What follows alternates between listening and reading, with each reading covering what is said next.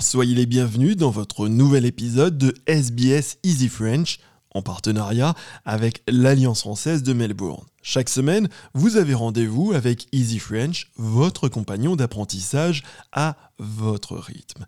N'oubliez pas de vous inscrire à notre newsletter pour recevoir la transcription de cette émission et de toutes les autres sur votre boîte mail tous les vendredis. Je m'appelle Thomas et tout de suite, c'est votre journal. Et on commence tout d'abord par les titres. La ministre de l'Intérieur, Claire O'Neill, a déclaré l'ingérence étrangère comme l'une des principales menaces à la démocratie. D'après les Verts, la crise du logement en Australie ne fera qu'empirer dans le cadre du programme de financement du logement et du gouvernement fédéral. La ministre de l'Intérieur, Claire O'Neill, a fait part de sa réaction et a décrit l'ingérence étrangère comme l'une des principales menaces à la démocratie australienne. Dans un discours à l'Université nationale australienne, Madame O'Neill a pris la décision inhabituelle de nommer l'Iran comme l'un des pays impliqués dans l'ingérence étrangère en Australie. Elle a révélé que l'agence d'espionnage australienne ASIO a récemment déjoué une opération d'ingérence étrangère du régime iranien contre un individu irano-australien. Madame O'Neill affirme que les communautés de la diaspora vivant en Australie sont chaque jour la cible d'ingérences étrangères. We see it when diaspora communities peacefully protest about the actions of their government from their home country. In some instances, in many instances, they will be photographed, they will be harassed, they will be followed as a result. We see it when members of those communities speak out publicly against violence or intimidation in their home country. We see it when people in those communities or their families back home are threatened, harassed, or intimidated because of actions that they have undertaken here in our free and fair democracy. D'après les Verts, la crise du logement en Australie ne fera qu'empirer dans le cadre du programme de financement du logement du gouvernement fédéral. Le gouvernement aura besoin du soutien des Verts et de deux députés indépendants pour faire adopter son fonds de 10 milliards de dollars après que la coalition a décidé de s'y opposer. Les Verts sont en négociation avec le gouvernement sur le projet de loi et demandent qu'un minimum de 5 milliards de dollars soit investi chaque année dans le logement social et abordable indexé à l'inflation.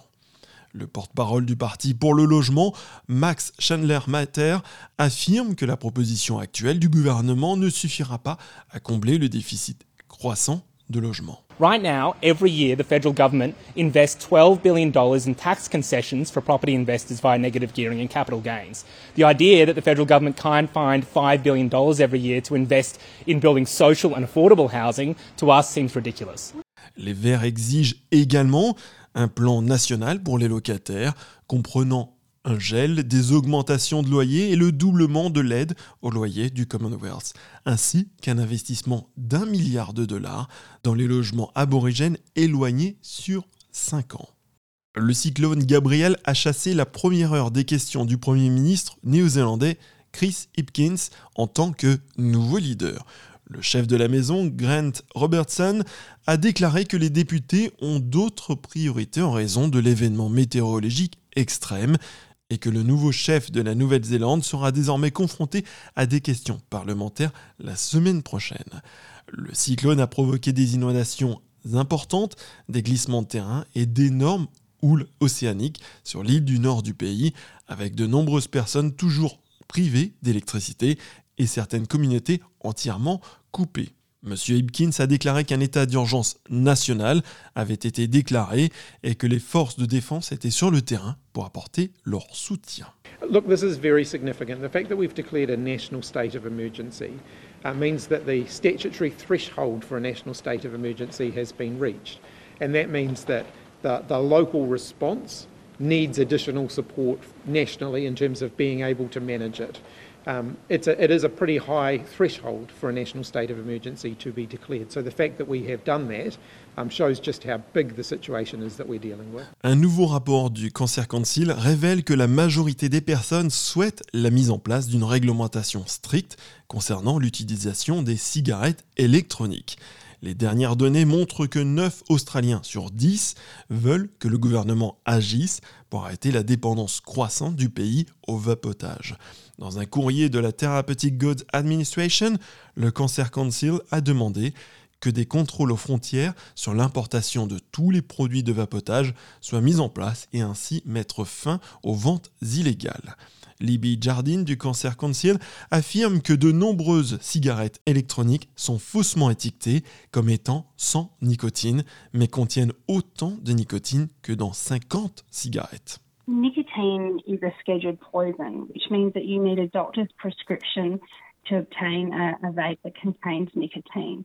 What we are calling on the government to do is to strengthen border controls so that when an e-cigarette product or vape product enters the country, that unless it's bound for a pharmacy or for a, person who's trying to quit smoking that has a prescription from their doctor, that um, it's not allowed over the border. En sport, Integrity Australia a mis en doute l'innocence du coureur australien Peter Ball à la suite d'accusations de dopage.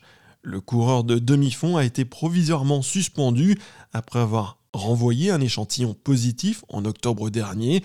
Sa suspension a maintenant été levée après qu'un deuxième échantillon du même test n'a confirmer le résultat initial.